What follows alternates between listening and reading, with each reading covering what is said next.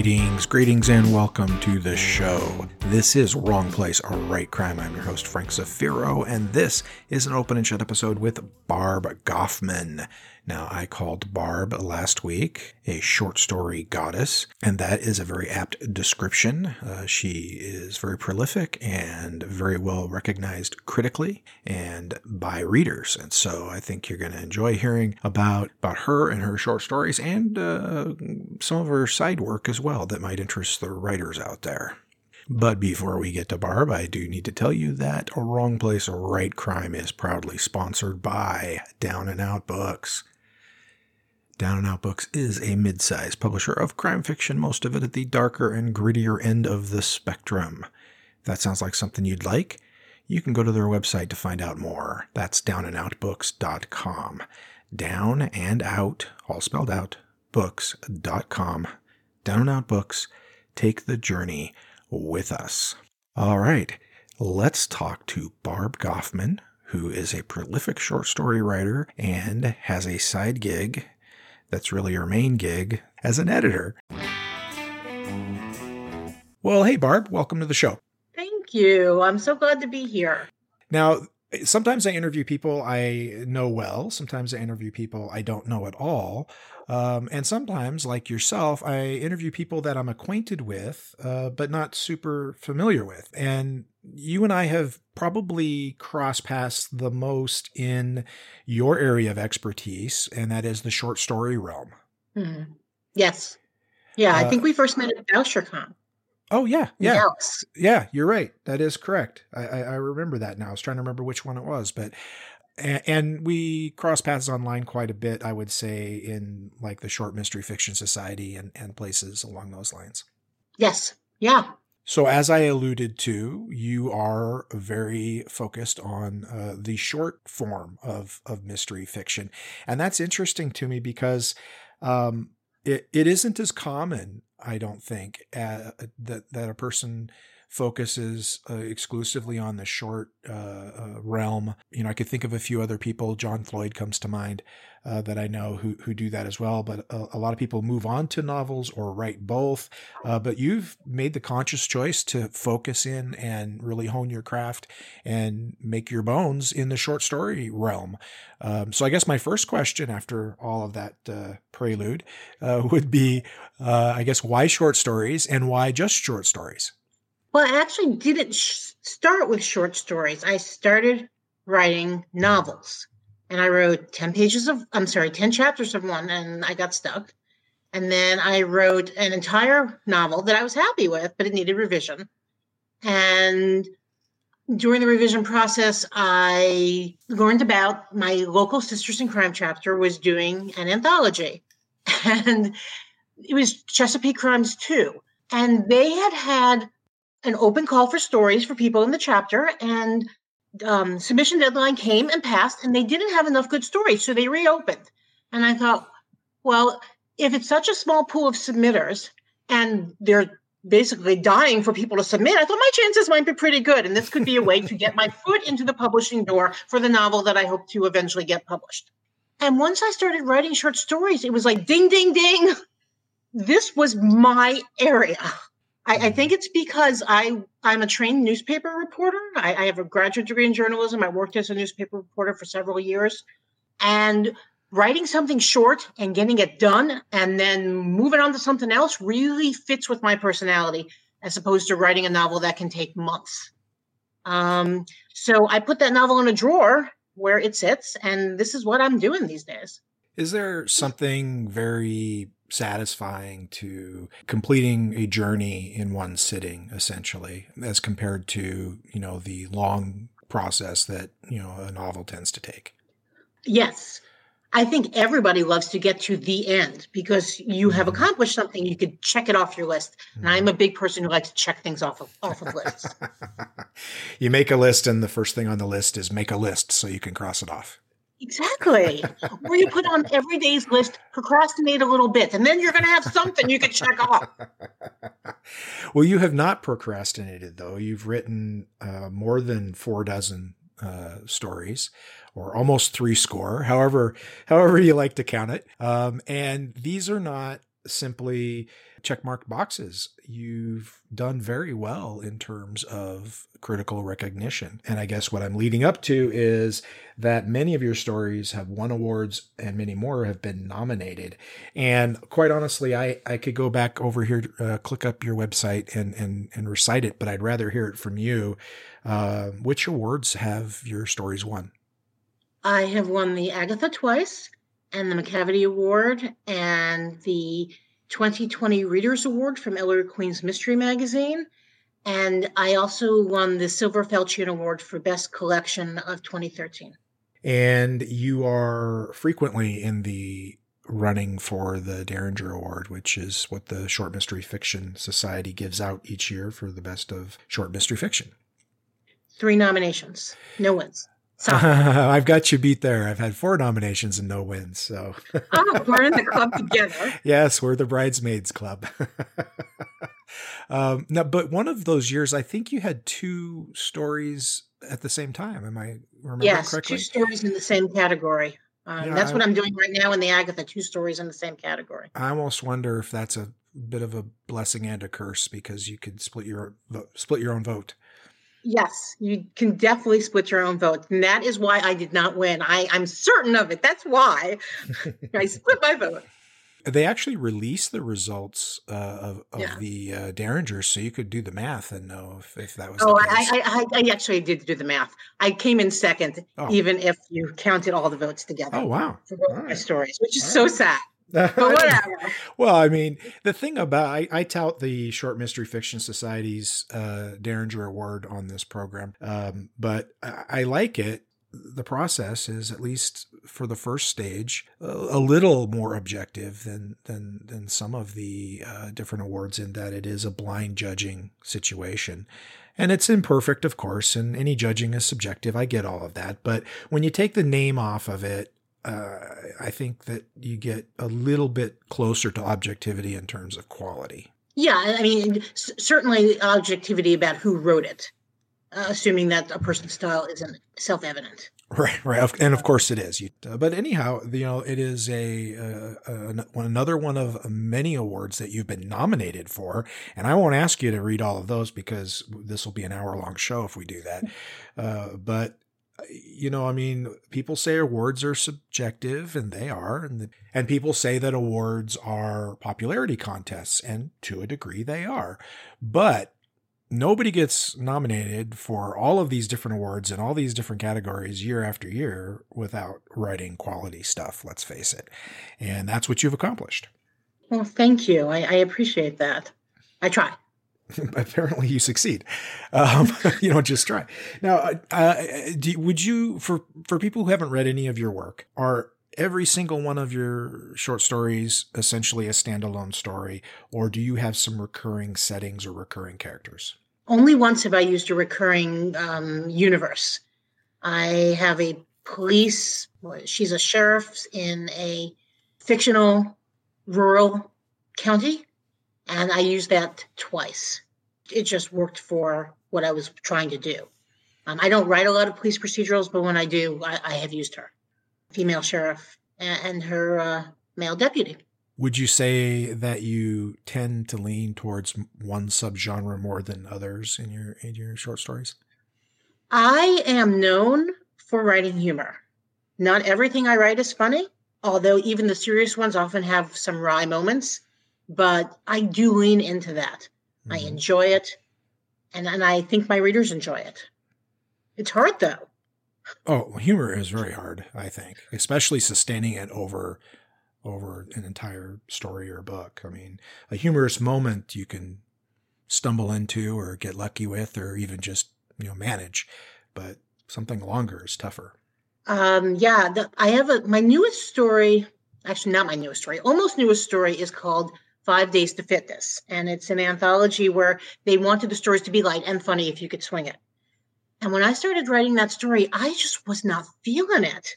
Mm-hmm. And I just had to slog my way through. But when I got to the end, it was like, oh, that worked. You never know if it's going to work, you know? Have you had the opposite happen where you laugh like crazy at the idea and then when you put it down on paper, it falls flat?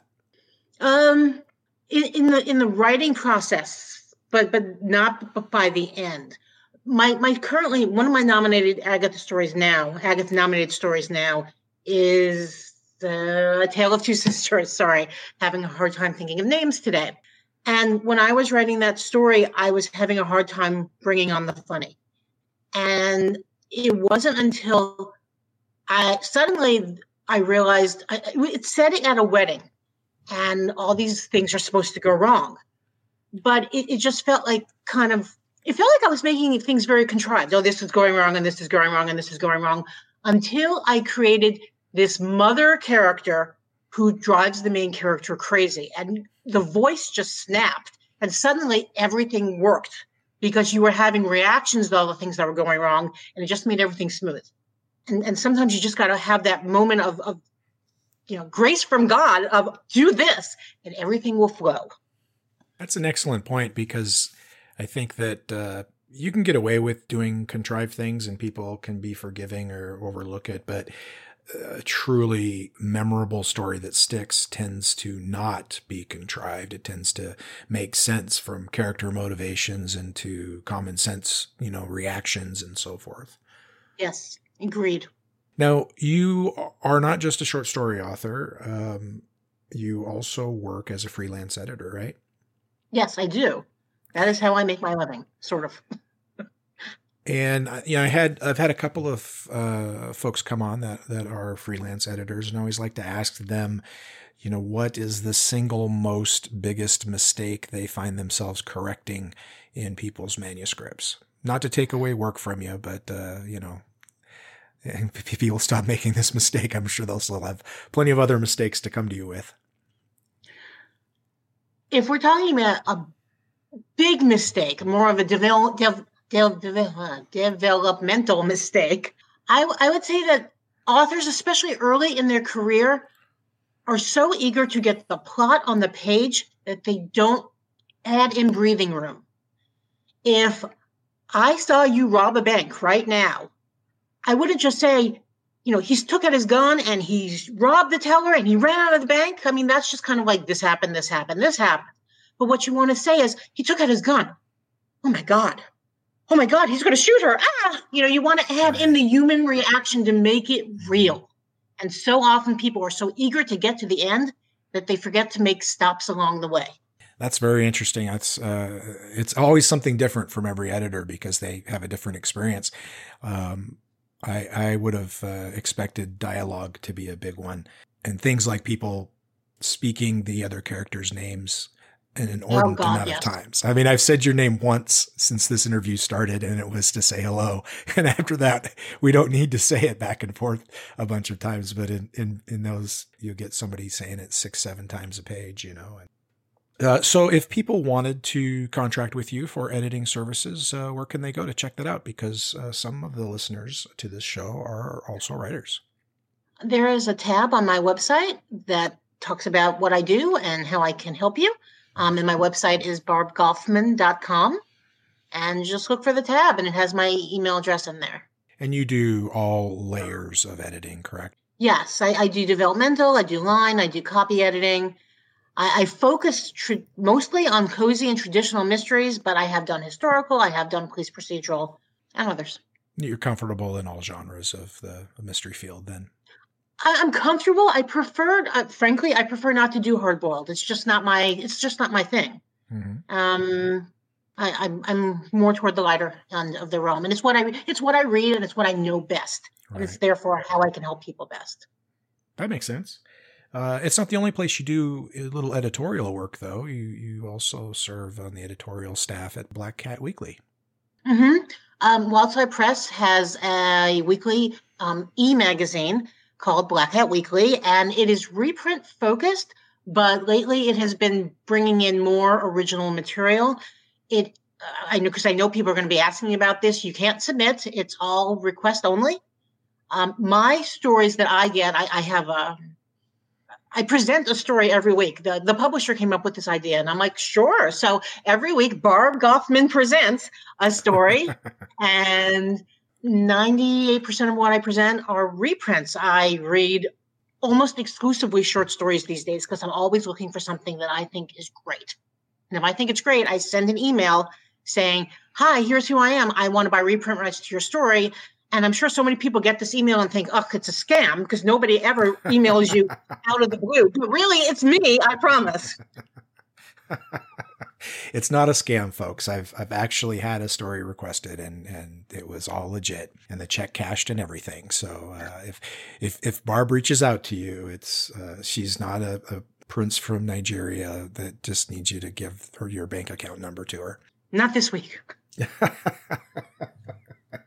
Now, you your website is a little bit coy about your uh, life outside of being an editor and an author.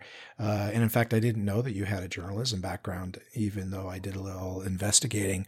But uh, it also says that you've worked as an attorney in the past.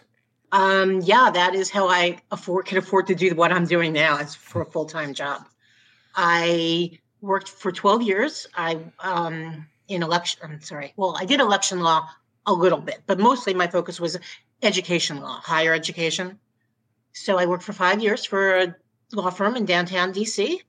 And then I worked for seven years as an associate general counsel at a big company that I won't name because some people don't like them. Um, but you know what? Even big companies sometimes do good work, and they have good people who work for them who try to make them be even better. Hey, my daughter was worked for Starbucks for five or six years. And, you know, they, you know, they had money for college for her, and, you know, paid benefits for part-time work and, and everything. So uh, you make a very good point. So what did that, that, did that allow you to earn enough to be able to move on to doing what you're doing now, or? Yes. Yeah. I, um, in the late uh, twenties, I don't know how do you, how, how would you say it? The year between two thousand and two thousand ten, what do you call those? The aughts. Sure. Okay. In the late aughts, there was a major restructuring in how federal student loans were mm-hmm. given out. And that is my area of expertise. Well, one of them. And by two thousand eleven, my job became superfluous, and all of my expertise became somewhat superfluous, and I was laid off. And, but they gave me a really good severance package. So I took some time to just rest and relax, and, and figured, one door closed, I'm opening this window. And I did not want to, I lived out in the suburbs at that point, and I did not want to commute back down to D C because the traffic is horrendous. So I just started editing. I, I have to credit several friends who convinced me to do it, because I kept thinking, you know, I, I, I'm known for writing, but you know, this was almost ten years ago, so I wasn't as well known for writing by, at that point. And I thought, who's going to hire me? And they're all like, you're really good at this. Just do it. So I, you know, I put my name out there that I was doing it, and several people who had worked with me in the past. I, I, I had the fortune of having done editing for the Chesapeake Crimes series. Since Chesapeake Crimes four, I have been a co-editor of the series with Donna Andrews and Marcia Talley. So I've edited a number of people in my area, and they all had good experiences, so several of them hired me, and then word of mouth spreads, and, and here we are, ten years later almost. Well, and I can speak to that, because the story that you took for the Black Cat Weekly reprint, that was a story that had gone through, you know, myself, my beta readers, the editor of the anthology that it was published in, and you still found half a dozen tweaks that improved it. And I guess another point that speaks to to that would be that you're like three or four months out on clients if, if folks are, are looking to hire you. At least uh, that's what I read on your website. Is that still true? Um, yeah, right now I think I'm booked until November. Mm. So yeah, a little farther out than that. That's that speaks volumes as well. Thanks.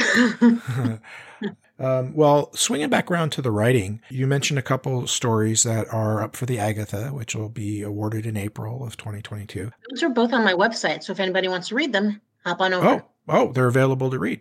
Yes. Uh, that's at barb goffman dot com. Um, so what is the most recent story that's been published, if folks want to get something that's the newest and hot off the press?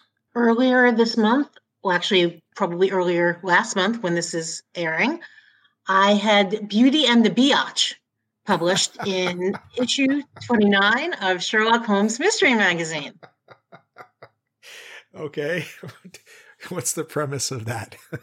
uh, we have three high school girls, and the story is told from two perspectives, and it all focuses on one thing, each girl's deepest desire, and what happens when their quest to make their dreams come true collide. Well, that is intriguing. And that is in which publication again? Sherlock Holmes Mystery Magazine, issue twenty-nine.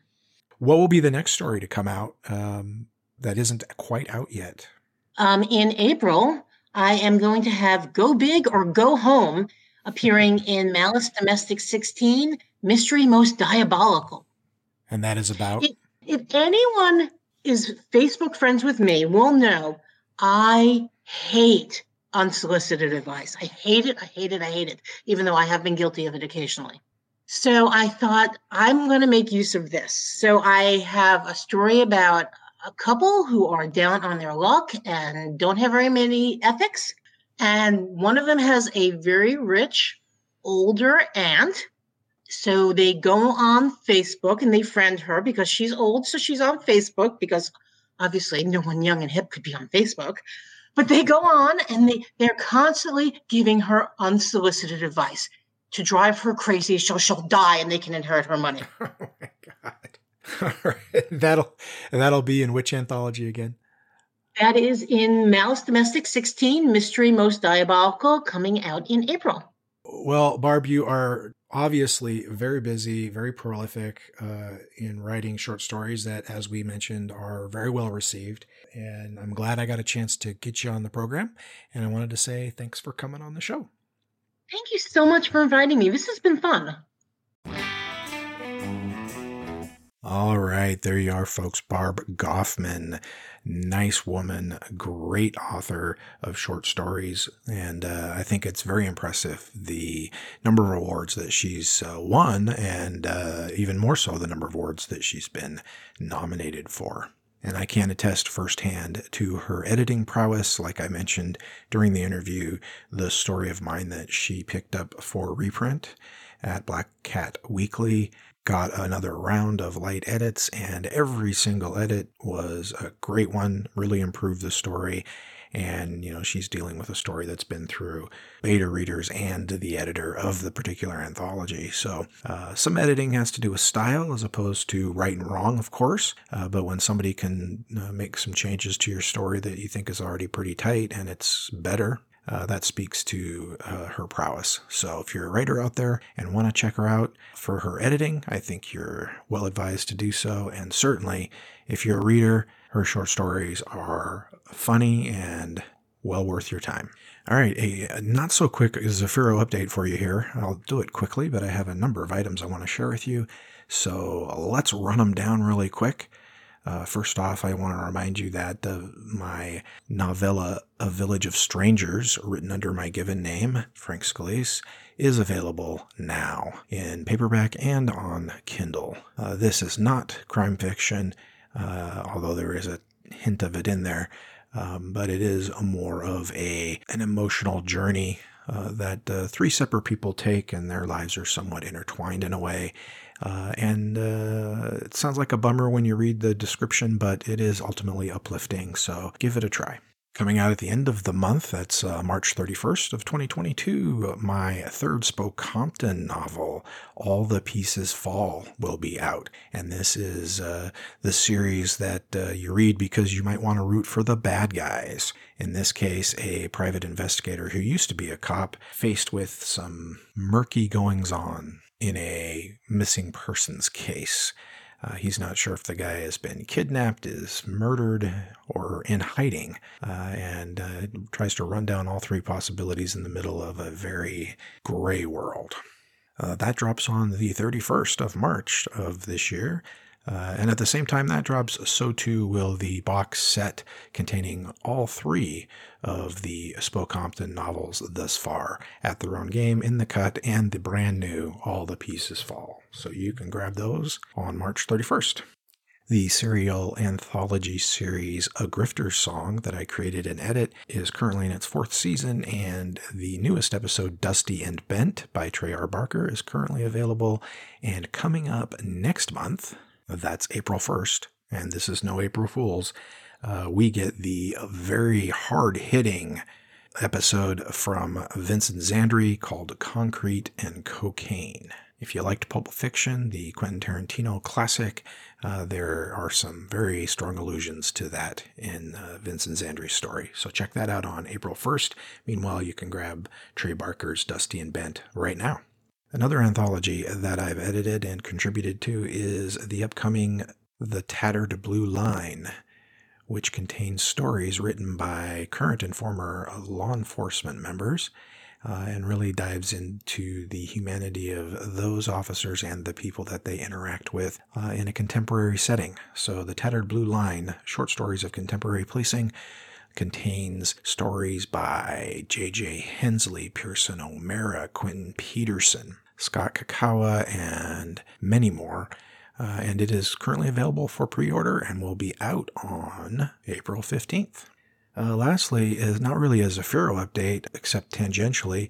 Uh, I was in an anthology, the five oh nine Crime anthology that Colin Conway edited and published, called The Eviction of Hope, which was uh, the first in that series of anthologies. Great anthology, a lot of tremendous authors in it. And one of the stories, La Chingona by Hector Acosta, has been selected for the Best American Mystery and Suspense twenty twenty-two anthology.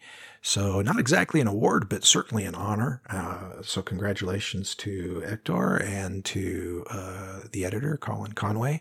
Uh, you can pick up The Eviction of Hope free this week if you're listening to this on the day it drops. And uh, there are a couple other five oh nine crime anthologies to check out. All right, that is it for the updates. Uh, thanks for sticking with me uh, through that. I hope something grabbed your attention there. Um, and certainly I hope that you enjoyed the conversation with Barb. Check out her short stories. I want to tell Barb thanks for coming on the show, as well as Down and Out Books for being a great sponsor. And most of all, you, the listener, for being there every week, giving me someone to talk to and share these conversations with. I do very much appreciate it, uh, so much so that I'll be back again next week. Until then, this is Frank Zafiro reminding you that sometimes you got to be in the wrong place to write crime.